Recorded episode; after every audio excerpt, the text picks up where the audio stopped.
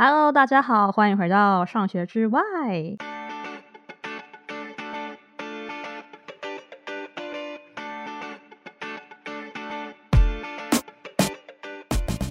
今天这一集呢，嗯，其实鸟仔还蛮开心的，因为这是我们节目第一次有社服机构，就是算是一个正式的机构主动来问鸟仔能不能合作，我真的是痛哭流涕，非常的感恩祈福。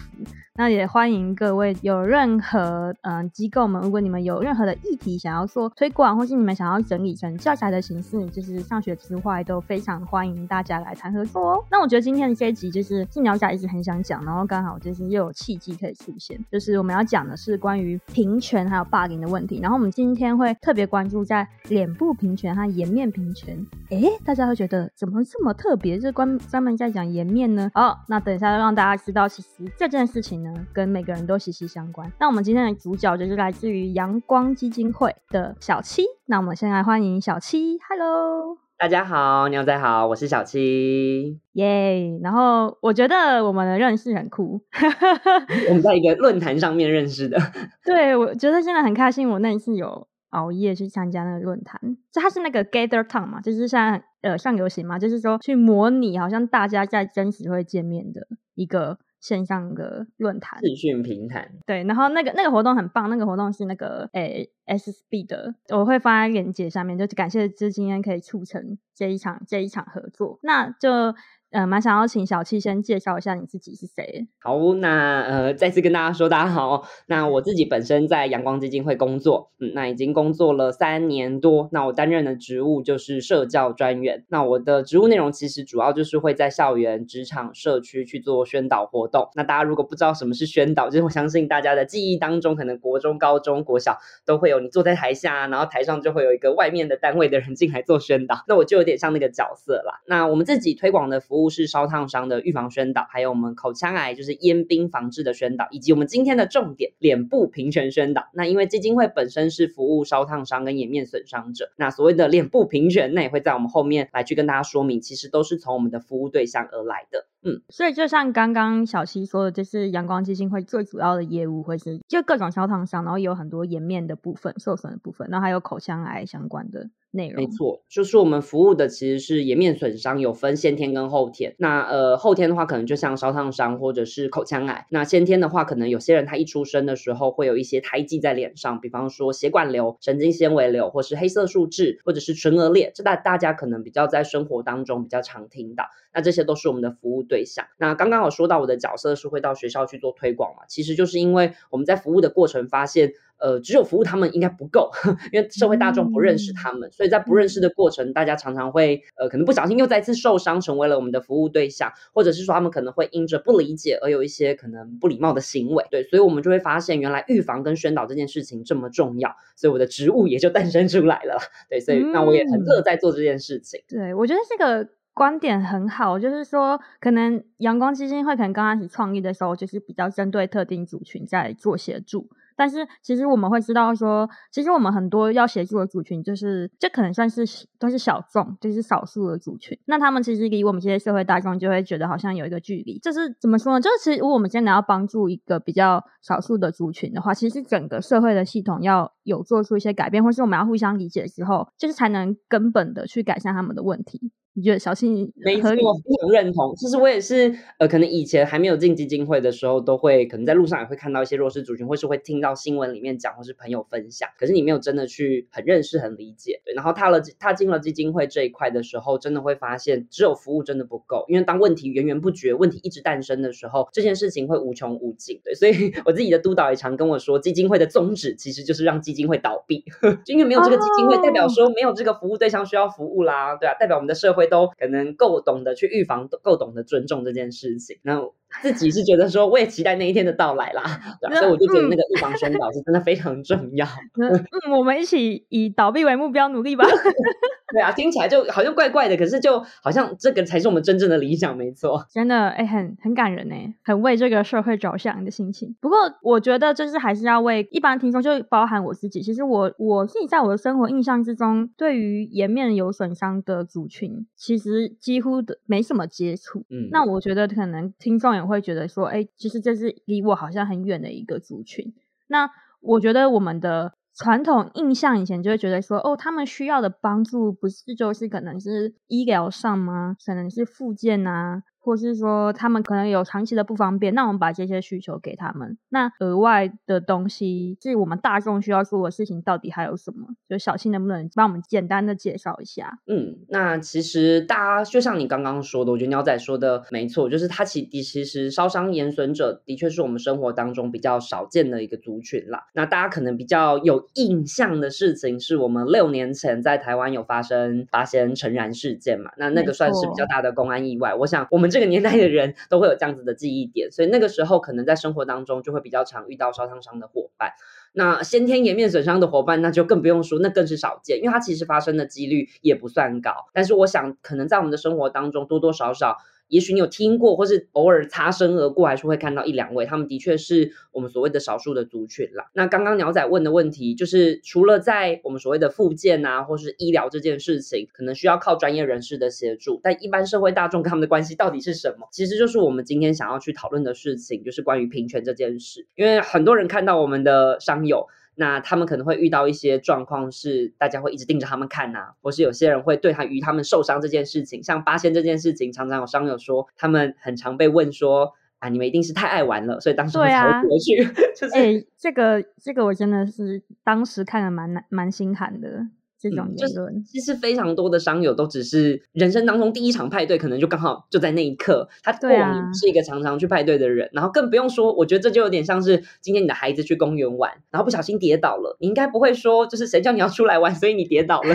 如果好好待在家，就不会发生这件事情。就是可能是因为就是那个周遭的环境啊，或是那个呃，就是有这样的意外发生嘛，所以回去检讨这些呃受害的人，我们自己会觉得有点怪啦。或者是说，有些人可能面对我们商友的处境，他们不是很理解。比方说，他们会说。呃，你们就做自己就好了，不要管别人怎么说你。就是，或者是很多的商友其实很讨厌别人跟他们说“加油”这两个字，因为“加油”很像是，嗯，我我哪里做的不好吗？还是我做的不够多吗？为什么要一直叫我加油？我明明做了这么多的努力，或是我每天都在复健了，为什么还是对我说“加油”这两个字？就是很多时候他们的状态可能还没有这么稳定的时候，我们的一言一行，哦，即便不是恶意的，只是单纯的好奇或是单纯的关心，那对他们来说可能都呃会造成某一定的程度的伤害啦，所以我觉得就是在一般社会大众的部分，我们期待大家能够用更一般人的眼光去看待这些受伤的人，不管是烧烫伤或是颜面损伤者，这其实是我们期待社会大众能够做到的事情。嗯嗯，我我是觉得，因为先天的颜面损伤者可能是偏少数嘛，那可能有蛮大多数他们可能是后天发生了一些意外。那我觉得就是无论是哪哪一些意外，好，我们在受了伤之后或是意外之后。我们我们好，我们可能会好，但是好了之后要怎么去重建我们的生活，就真的是另外一个很大的议题。然后我觉得，我我相信，就是各个基金会他们想要做的事情，都是来帮助我们这些比较可能遇到了，因为我觉得没有人想要遇到这些事情嘛。那遇到了之后，我们我们在我们要怎么重回到这个社会，然后可以很舒服的重回到这个社会呢？我觉得这就真的很需要我们每一个人有一些正确的观念或是正确的意识去。做出一些行动，就是让让我们所有人都可以共荣的那种感觉。嗯，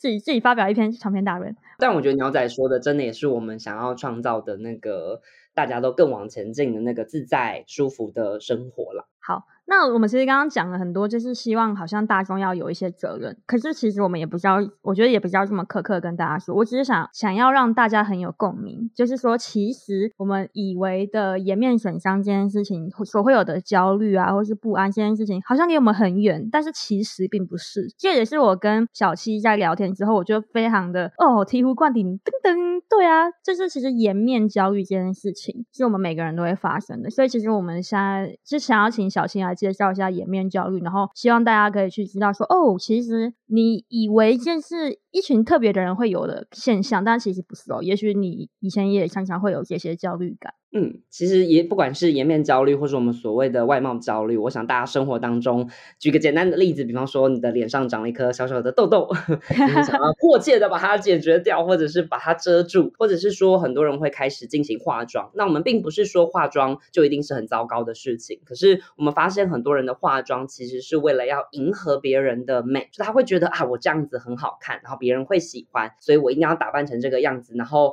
呃，可能让众人的眼光盯着我，或者是他也许没有想要众人的眼光，他只要让自己看起来不那么糟糕，或者是他想要跟那群他觉得很美的人是一样的状态，所以他会尝试的去做这件事情。所以不管是想要遮住自己觉得不好的地方，或者是想要成为像别人一样好的那个样子的样态。那我们说，其实它背后来自于社会对呃我们的一个价值观的心素。那通常在这个状态里头，如果今天我们可以怡然自得的享受自己每个样子，我今天不化妆我也喜欢，我化了妆我更喜欢，这这种怡然自得状态，我们就会觉得那不太算焦虑。可是如果今天你时刻的担心自己，呃，比方说是不是哪里画画糟糕啦，或者是为什么别人看我的眼睛一直好像盯着我，觉得我哪里不够好，或者是我是不是哪里画歪了、画糟了，或者是说啊，我这个痘痘别人是不是发现了？就当我们不断的对这件事情去提醒自己，或或者是每隔几 秒钟你就要照一下镜子，想说确认自己的状态到底好还是不好。其实某种程度它就是一种焦虑。那尤其像我最近看到一篇报道，就已经也不是讲说痘痘化妆了，它讲的是视讯这件事情。因为疫情期间，其实大家开始。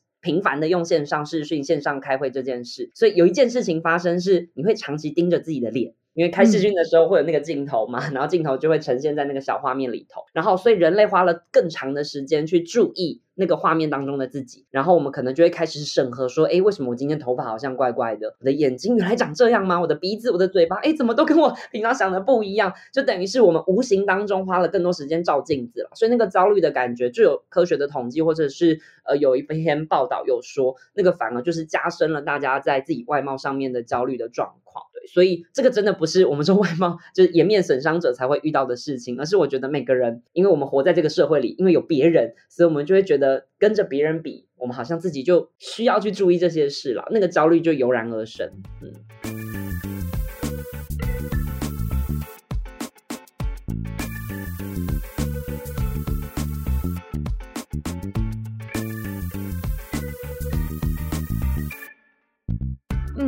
其实我觉得我自己。也蛮有的 哎，怎么说？我我以前我以前有一集，其实有跟大家讲说，我还蛮怕拍照片。我说我个人的脸部照片，对，我已经很久没有在我的，就是我很少会在我的 Inst Instagram 上面更新有任何我脸的照片的事情，都是我的小孩，还有一堆风景。嗯，所以背后其实有这个 焦虑的原因嘛？我就我就每次拍完照，就觉得我自己长得跟原本好像不太一样，我会觉得有点丑。我以前也是个非常非常爱自拍的人，然后我会，甚至、哦、我甚至会把自拍照变成十六个。就以前不是有那种组图嘛，然后我觉得自拍个好几张，然后变成十六个，然后传给我朋友，我朋友都会说，你是要让我有密集恐惧症吗？不知道为什么以前对自己的状态就很满意，可是后来渐渐的这几年其实都不太自拍。嗯、我觉得那个不太自拍就来自于觉得嗯好像胖了一点，就你知道开始工作之后你就无法好好运动，哦、无法好好运动，你就感觉身体身体都走样啊，对自己的形态开始有很大的不满或是有那个焦虑，所以那个焦虑显现出来的反应就是我不拍照，然后都拍别人。那当然别人要合照的时候我也不会那么的抗拒，还是会蛮喜欢。可是他拍完照之后，我通常会有一个反应是哦我不用看我不用看，就是你拍的好就好了。就我会用这样的方式去回应他，可是其实那个内在的潜台词是，哦，我很担心我看到自己的样子是我不满意。啊，我也会。对，然后你就想说，那难道我要重拍吗？也不太可能。我我我我也不想让别人觉得我很在意，我就说，啊，算了，不用看，不用看，就这样啊。真的，很多人故意 躲避这件事情，其实心里在意的要命。要 po Instagram 的时候，就会想说，哦，现在要 po 这张照片吗？就你就会不想不敢分享你的生活。我觉得我就会有一些明明还蛮喜欢的事情，那天很开心，但到我要分享时刻，我就会犹豫，因为我就觉得，哦，我觉得。我那张照片好丑，我觉得这真的就是很典型的外貌焦虑，只是我们平常的生活可能不这么的发觉这件事情，或者是会觉得这种焦虑，呃，也解决不了，因为我们就是一直在这个社会生存，好像就我只能照着这个法则走。但我觉得他一定有一个可以跳脱出来的方式啦，就是我们可能都还在学习，或者是已经有人找到了他属于他的方法。嗯，对，所以我其实就是我我我觉得我觉得就像像刚刚的经验，就是说，像我自己的个性是，我会想要躲起来。那当然，就是我不可能躲离现实的世界，我还是要上班嘛，我还是要做事情。可是我可能就会想要在网络的世界里面躲起来，因为尤其是网络世界有这么多人的脸，这么大的特写，然后这么好看的妆，然后就这样散布在我的眼前，我就觉得，哦，我真的是我，我就会觉得我自己好像也可能是一个 有点颜面有有所不完美的一个人。然后我就会想躲起来。然后，嗯、然后，然后我就觉得说，如果是你们基金会的呃的服务的对象，他们可能会做，可能会是更他们的那种焦虑感，或是他们的那种冲突感可能会更大，因为他们会直接感觉到说，哦，我自己和大家很明显的不太一样。嗯，就其实这个问题，我后来有很深的在自己的生活里面思考，是我们其实都还算可以藏起来。比方说，今天如果我有一个痘痘，那我可以把它遮住嘛，或者是我可以用各种方式去呃不让别人发现我自己觉得不好的地方。可是因为烧伤延损者他们的不一样是就挂在自己的身上，它就是他生命当中的一部分，就是他不会有任何一种方式可以把它去除掉。所以我之前有认识一个伤友，是他很开心的跟我们的社工。分享他的纹身照片，就是整只脚，因为他整只脚都受伤了，都有烧烫伤的疤痕。那他去纹了一整只脚，然后我们的社工看到之后就觉得哇，好美，因为上面的图案真的很漂亮，很棒。可是那个伤友就默默的说：“可是你看，在这个纹身里面的某一处，他就指了一个疤痕，哦、他就说这个遮不掉。就即便他已经用了一个方法把它变得好像很美，然后大家真的也都很喜欢，可是他自己在看待这件事情的时候，他真的会觉得那。”无法消除了。然后我们更多的伤友是，他们从医院出来的时候，像烧烫伤的朋友最明显，他会在医院的时候觉得，我好像出院我就没事了，我只要出院，这些疤痕就会跟着我一起消失吧。很多人其实是怀抱这个希望，还在医院里头的。嗯、但当他出来之后，他可能第一次照了镜子，觉得嗯，这一定是做梦，不是真的。等到第二次、第三次的时候，当他真的意识到这个疤痕要跟着我一辈子，诶然后我永远无法消除它了。我就曾经听过伤友说，他真的是看完的那一眼，整个倒在地上，然后是整个崩溃的大哭，因为他觉得太丑了，然后他没有办法再变回以前的样子了。所以我觉得在他们身上的那种焦虑又更不一样。就我们的焦虑也许有一种一些方式可以遮盖或稍微压抑，可是他们的焦虑是时时刻刻都面对着，真的必须要等到那一刻，他们完全的接受了这个就是现在的我的时候。好像才可以从那种焦虑当中脱离出来。嗯，哦，我是有些可以感同身受的点，因为我我最近刚生产完，其实就是我觉得身体还是有一些无法逆转的一些迹象。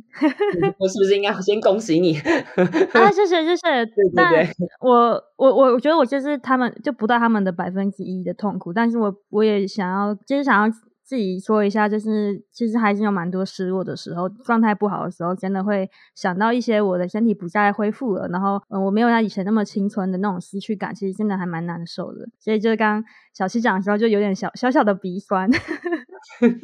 就是那种你看着你看着镜子，然后你知道这个东西永远就是这样的那个感觉，嗯、就是好像。他真的不可以改变了。面对这件事情的时候，那种更多的是无力感啦。就是你要怎么样从无力感当中去诞生那种希望感，或者是呃去改变自己那种状态，我觉得是要花很长的心力啦。嗯。那我其实还蛮想问问看小七，就是在你接触多过的很多的，我其实不太知道要怎么称呼他们，是要叫患友吗？还是要叫？我们通常比较亲切就会说伤友或病友。对，如果是伤友们的话，我还蛮好奇，就是有没有一些伤友真已经走过这些历程，他们已经可以接受自己的。这一些伤疤，然后我觉得这是一个很好的一个，我觉得我自己也很需要。就我其实我觉得以前也常会受自己身体的不完美，然后还有近期身体的一些变化，然后会很想要知道说。这个接受的过程可能会长什么样子，或是我们可以做些什么其他的事情？这个部分我自己认识的伤友里面，就真的会分两块啦。一块就真的是他还在一个自我认同的阶段，他面对自己的身体形象，面对自己的身体特征，他还在调试适应，或者是他可能还在低潮失落的状态。但的确也有像你说的，有些人他是已经完全的接受了自己。我的疤痕，接受了自己的胎记，因为他在这个生活当中，我觉得我在他们身上看到共同的能量，就是他找到自己喜欢做的事情，然后找到他比起外表他更热爱的东西，嗯、而且他从当中发现，比起外表有更多东西能够展现自己的价值，去找到一个他自己喜欢做的事情，然后能够展现自己魅力的事情。然后在那个过程当中，别人对他的称赞再也不是就是流于外表，就我们这些人可能追求的是外表啦。对，但他们开始会意识到别人喜欢他，别人肯定他，别人理解他，不再是因为呃，只是外表这个皮囊而已，而是他真的展现出他对生命、对生活的那种热情跟力量，以及他追寻自己想要的梦想啊，或是生活。就是当他把这样子的态度展现出来的时候，别人开始看见的就不再只是外表的那件事情，而是看见他整个人的能量跟他的价值。对，所以我觉得这个是在我认识很多已经接受或已经接纳自己的呃疤痕胎记的人的身上看见的事情。他们找到了生活更重要的部分。然后也意识到了外表这件事情是不可改变的，可是可以改变的事情还有非常非常的多。然后也意识到了，如果我们总是用别人的标准来看待自己，别人的呃定义 来框架住自己的时候，就真的会走不出来。所以我觉得那个过程里面，他们不断的给予自己能量，然后找到自己热爱的事情往前进，不再可能在那个外表的螺 回旋螺旋当中一直在那边沉溺。对，所以我觉得他们走出来是有这些关键，跟我有看见这些事情啊。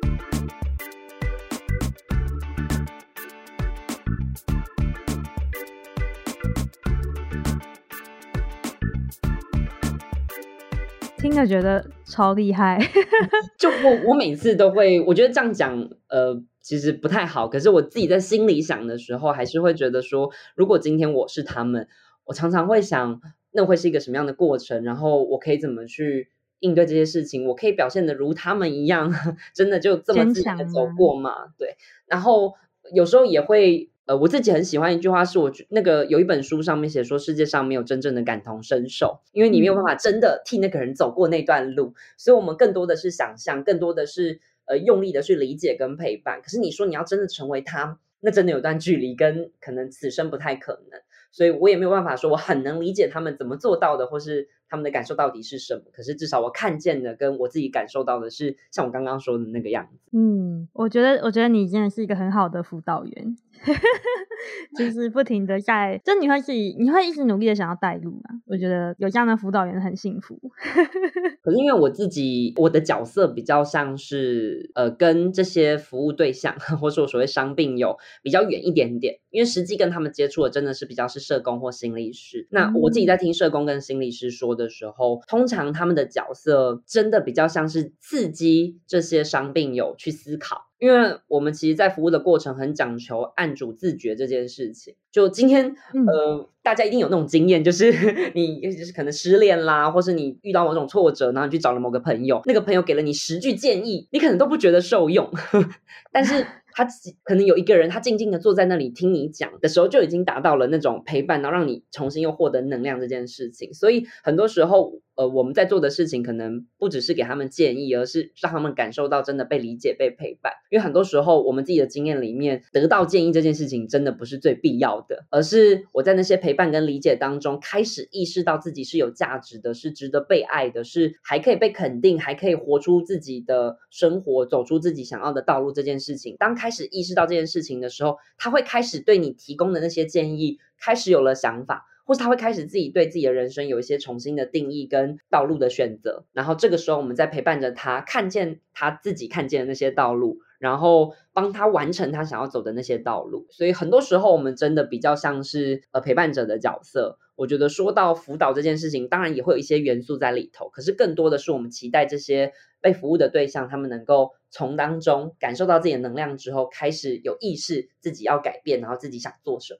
对，嗯，我觉得听小七讲这一些例子，会觉得就是这些商友们，就是我觉得他们经历的东西真的很困难，可是我现在觉得他们也很强大。就他们真的，我觉得真的是要有很很坚持，然后要克服很多困难，然后很强大的力量之后，才能够突破。就像你说的，其实我也会想说。我为什么一定要被外在定义？但是我觉得我还是没有办法完全脱离这一块，我还是会在意说，诶，我为什么年龄变大啊？然后跟以前长得不一样啊？为什么我已经没有像以前年轻的时候这么的性感，或是什么之类的？就是这些议题会一直。我觉得我不知道诶、欸、如果我再继续搞下去，我也许会继续更 care 这些议题。但是其实有时候很生气的觉得，说我为什么一定要用这些方式去定义我自己？而且其实我我在意好像也是来自于外在的在意。所以就我当你听到听到你说很多的呃商友他们可以整个突破，然后觉得说对外表是我的一部分，但是我还有更多的部分的时候，就是我觉得人生好像有一种升华，而且好像会更有动力，因为不会再因为嗯、就是你以为不完美的东西，其实它根本就。不会撼动你。我觉得啦，我有这样的感触。只是我们的改变都不知道会来自什么时间点，但我觉得意识到这件事情非常重要，就是意识到，呃，我不需要被外在所定义，不需要被外界所框架，这件事情是我觉得我们大家可以学习的。我们不见得能够这么快速的成为我们自己想成为的人，或是能够一瞬间切断跟世界的连接这样子。但是我觉得意识到这件事情，时刻提醒自己。在那些焦虑的时刻的时候，我们可以静下来聆听这些声音，然后好好的重新整理我自己的思绪，然后我可以怎么重新出发，我可以怎么样重新看待我自己。当这些想法都一直在你心里的时候，我觉得你会是呃坚毅的，是会是有力量跟能量的。嗯嗯嗯，对，我觉得其实这样听完之后，我觉得有一个第一个感觉是说，其实就像我们说的，其实我们和这些商友们没有那么大的不同，而且我也会觉得说，其实商友们他们很多人比我们有更强大的力量，可以给我们更多的。如果我能够认识更多像他们这样的故事，我觉得也许我反而会被他们打动，然后可以更积极的过我的人生。我自己觉得，因为我觉得我就是会被外表一直牵制的人。但就像你说的，就是诶，其实外表不一定真的可以牵制我，只是我可能在思想上有时候会沉溺在里面。所以我其实还现在听完，我真的蛮 appreciate 这一些，所以我真的是蛮就是更尊敬，然后也觉得。很想要更认识他们，然后希望可以听他们的故事这样子。因为我觉得其实每个人都像一本书啦，就其实我们会特别去讲说，呃，烧伤延孙者他们就是一般人，也不用特别尊敬他们，然后 因为就是他的生活，也就是他的呃人生。对，你也有你自己的人生，然后不是说好像一定要被烧到才值得被尊敬，而是我觉得每个人人生当中都有自己的困难，因为其实像我们自己，可能生活当中常常会有人跟你讲说啊，比起那些被车撞的人，你这个压力算什么？或是你看那个人就是发生了什么事情，你你还你竟然还这么难过，人家都没有难过了，就是我觉得每个人的难过跟每个人的悲伤是不能被比较的。因为每个人的承受力、每个人的状态都不同，而且你真的不知道这件事情对他来说意义是什么。有时候对他来说，真的就是天塌下来啦。那你硬要拿被车撞、被被烧伤来比。是何苦？对，所以我觉得就是每个人都有自己的人生跟生活。对，还是回到那句话，我们不要用自己的标准去框架住别人，那我们也不让自己被别人的框架呃或是定义局限了自己啦。嗯，那我们其实有了解了，就是就是颜面教育这件事情的一个大致上面的概念是什么时候？其实我觉得大家都会知道，嗯，其实我们都会有嘛。可我蛮想要问第二个问题是说，如果以这些商友们，就是我觉得就是观众们一定会想要知道。一件事情是到底是会有多少种可能，或是多少种情境会让这些商友真的觉得很不友善？因为我有一些好奇是说，可能会有实质上面的机会上面的落差吗？比如说他们会不会在生存上或是找工作上遇到困难？然后我觉得另外一方面还有一个更重要，就是我们其实前面有提过，就是是整个主流社会的观念上的问题。那这些观念。和意识，就是对于这些商友会有压力的话，其实可能也会造成他们心理上的影响。所以想要请小七，可能能不能在为什么不友善这件事情多做一点解释？我觉得不友善在社会方面，真的都来自于我们有一个概念，好像觉得人要就是 相处的时候比较亲嘛。可是我们又大多时候是可能靠第一印象、靠外表来判断这个人，就像我们喜欢星座是一样的。我们说啊，双子座是怎么样子啊，狮子座是什么样子，所以我们也会常常用外表用。面相来判断一个人，那他们的不友善真的来自于很多人在看到他们第一眼的时候，可能不见得会想好好认识他们，就先排除掉他们了。像我们自己呃很努力在推一个概念是履历不贴照，其实在国外啊，履历不贴照这件事情是非常。嗯，流行一般的事情啦，就是不贴你的大头贴去应征工作这件事情是很一般的。但是在台湾，就是会发现各家企业都会需要你贴大头贴，那真的就会在我们的服务过程当中有发现这些伤病有。很容易会在这关这一关面试的这一关，因为贴了自己的照片，然后可能就被刷下来，或者是我们有商友真的分享过，他都已经到现场去做面试了，然后那个面试官看到他之后，就跟他讲说，哎，你可不可以等个五到十分钟，他去后面做点事，然后他进去之后再出来，就跟我们的商友说，不好意思，我们职缺已经满了，所以你不用再面试了，就直接请他离开。就是你请我到这里，然后你明明就有开面试圈，然后前面的人都面试完了，嗯、为什么 我马上就被就到我就？对。对，就是。你说他真的没有看他外表去做这件事情吗？也许吧，但是对他来说，真的感受就是他被上下打量了一番之后，而被拒绝了。然后我们甚至有血管瘤、先天颜面颜面损伤的病友，真的有分享过，他找了很多工作之后，有一次去了一家餐厅，然后那个店长非常喜欢他，就觉得他是有能力的人。可是好像某一天经理来了吧，嗯、就直接跟那个应聘他的人说：“你为什么请这种人来这边工作？”然后当天就当场，当场就请那个我我们的上病友直接把那个员工背心脱掉，然后请他离开。就他甚至都还没有认识他，说：“哎，你的服务呃过程的时候，别人觉得怎么样？好，也没有服务去问那些客人，觉得哎被这样子的人服务，你们有觉得怎么样吗？就是呃没有去做这些调查或了解，他就只是光凭他看到这件外表这件事情，觉得服务业不应该有这个人，所以他就直接把他剔除掉，直接请他离开。所以对那个病人来说，他记得很清楚，也觉得非常的受伤。那我觉得在社会当中，真的。”这样子的事情层出不穷，也是大同小异。大家都会在还没有认识的第一阶段的时候，先用外表来评断他，然后这样子的印象一旦产生之后，他们真的会在机会上受到一些剥夺。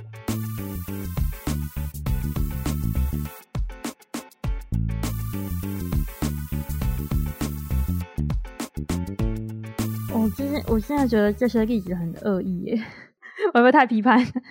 因为其实我们在这个议题上面也常常受到挑战啦。很多人就会跟我们说，有些行业就是需要看外表啊，就是要我们接受现实的概念啦。那对我们来说，我们一定可以理解现实的状况，可能以貌取人的地方还非常多，所以我们才要推动平权嘛，希望可以更加的理想。嗯嗯。但我觉得现实是一回事，可是给不给机会跟有没有尊重这个人，我觉得是另外一回事。就是今天。呃，你也可以很直接的表达，但是绝对不会是用呃这种恶意的方式或是攻击的方式去让他们离开了。真的，我觉得我其实是相信大部分的观众可能不会认同这么恶意的做法。我我也相信。对，那我这部分的话，我就是很希望大家如果有遇到类似的情况的时候，可以也可以去，就是去，也不算伸张正义，就是因为这件事情，我觉得不是一件正义的事情，尤其除非是我觉得除非是真的很特别，很需要用到。呃，可能颜颜面很漂亮的职业，我其实我有点想不出来，到底哪些职业真的需要，就是所谓的很美，或是很很帅或什么的。就是我觉得大部分职业都还是处在一个是能力的阶段，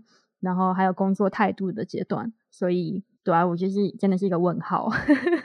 应该说，对，至少对我来讲，在接触平权、接触呃烧伤延伸者这么久之后，我觉得如果呃。在听的观众，你是一个深信这个世界就是以貌取人的呃人的话，或者是你还陷在这个价值跟状态里头的话，我期待。我们都可以迎接那个，我们真的不看外表，可以更重视这个人的价值，或者是也许在未来的某一天，可以尝试着去相信这件事或做这件事情，然后也不要一竿子打翻一帆船。因为我也有遇过有些人说啊，我就真的认识一个颜面损伤的人啊，他能力很差，所以我未来都不用这种人，因为我觉得他们一定能力都很差。就我们也不一竿子打翻一帆船，呃、就是对啊，这个绝对是个人的状态，可是绝对不代表这个族群都是如此。那我觉得，如果在听的观众本身就是一个相信。呃，能力是更重要的事情。那我觉得这太好了，就是我觉得就会像你说的一样，各个职业，我相信只要你有这个能力，跟你能付出那个努力，你愿意去做，我觉得他绝对都可以胜任。对，就是我觉得看我们都还在哪一种呃轨道上面相信着，那我们会用不同的方式跟大家去沟通平权这件事情。但我们真心的希望，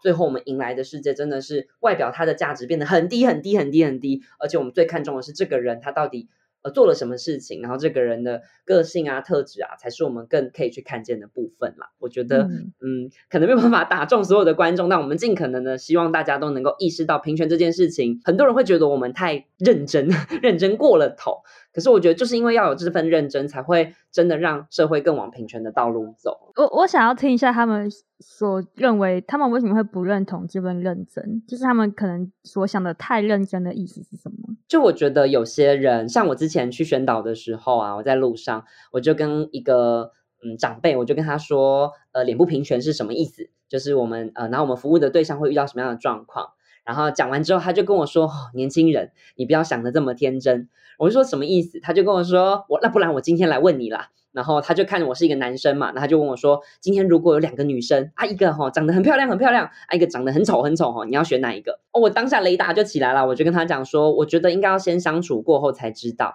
然后那个长辈就很坚持，没有没有没有，今天就是一个长得漂亮，一个长得很丑哈，啊他们两个其他什么东西都一样啦，就是他就是要跟我强调一件事情，就是、嗯、这就是一个外表的世界，有些事情无法被改变。就我觉得，呃，很多人在这个观点上面站了很久，就他们会觉得说，你不用再试图改变世界了，因为这个世界没有这么轻易的被你改变。然后很多时候，你不如好好的转念去想，就会他会变成回过身来要求我们这些人好好的去，呃，不如转个念头去做别的事情。比方说，像之前有一篇新闻，我们在推推履历不贴照的时候，就有一个人在下面写说。这样子也不错啊，你直接被刷下来好过你去现场被面试了，然后别人把你刷下来，好吧？就他的意思是说，你先递照片让别人把你刷掉，好过你到了现场别人发现你的外表之后再把你刷掉，你还不用浪费那个就是跑到那边去面试的时间。就是我相信一定会有一部分，我真的是哑口哑口无言哎。因那我相信一定会有一部分的人觉得这件事情，哎，其实也蛮有道理的啊。就你转个念，好像这样想没有错。可是我觉得很多时候就是这些，至少还有什么什么什么，或是你可以转个念，怎么想啊，怎么想啊，怎么想，而让我们去。忘记了这个本来就是我们应该要有的权利，跟我们可以去追求的事情，就是那些我们转个念的过程当中，放弃了平权，放弃了尊重。所以我觉得我们可能也没有这么 有办法去改变这些人的想法。那我觉得那的确也是一种价值观。可是对我们来说，我们就会希望，真的到了最后，我们更相信的事情，不是这个社会不可改变，而是这个社会可以改变，而且我们最终真的会导向一个不再看外表，而是看内在的这件事情。下一集更精彩哦！预告在这边。就是我们通常会说，台湾最美的风景是人，人 然后台湾最棒的就是有人情味这件事情，所以大家都会常常觉得啊，我要好好关心别人。可是关心其实是有技巧跟方法的。有些人的关心就是遇到我们的伤友，第一句话是问他说：“哎，你为什么会受伤？” 就是我承认。呃，这也许是我们认识或了解别人的一种方式，但他有没有必要在一开始就这么做？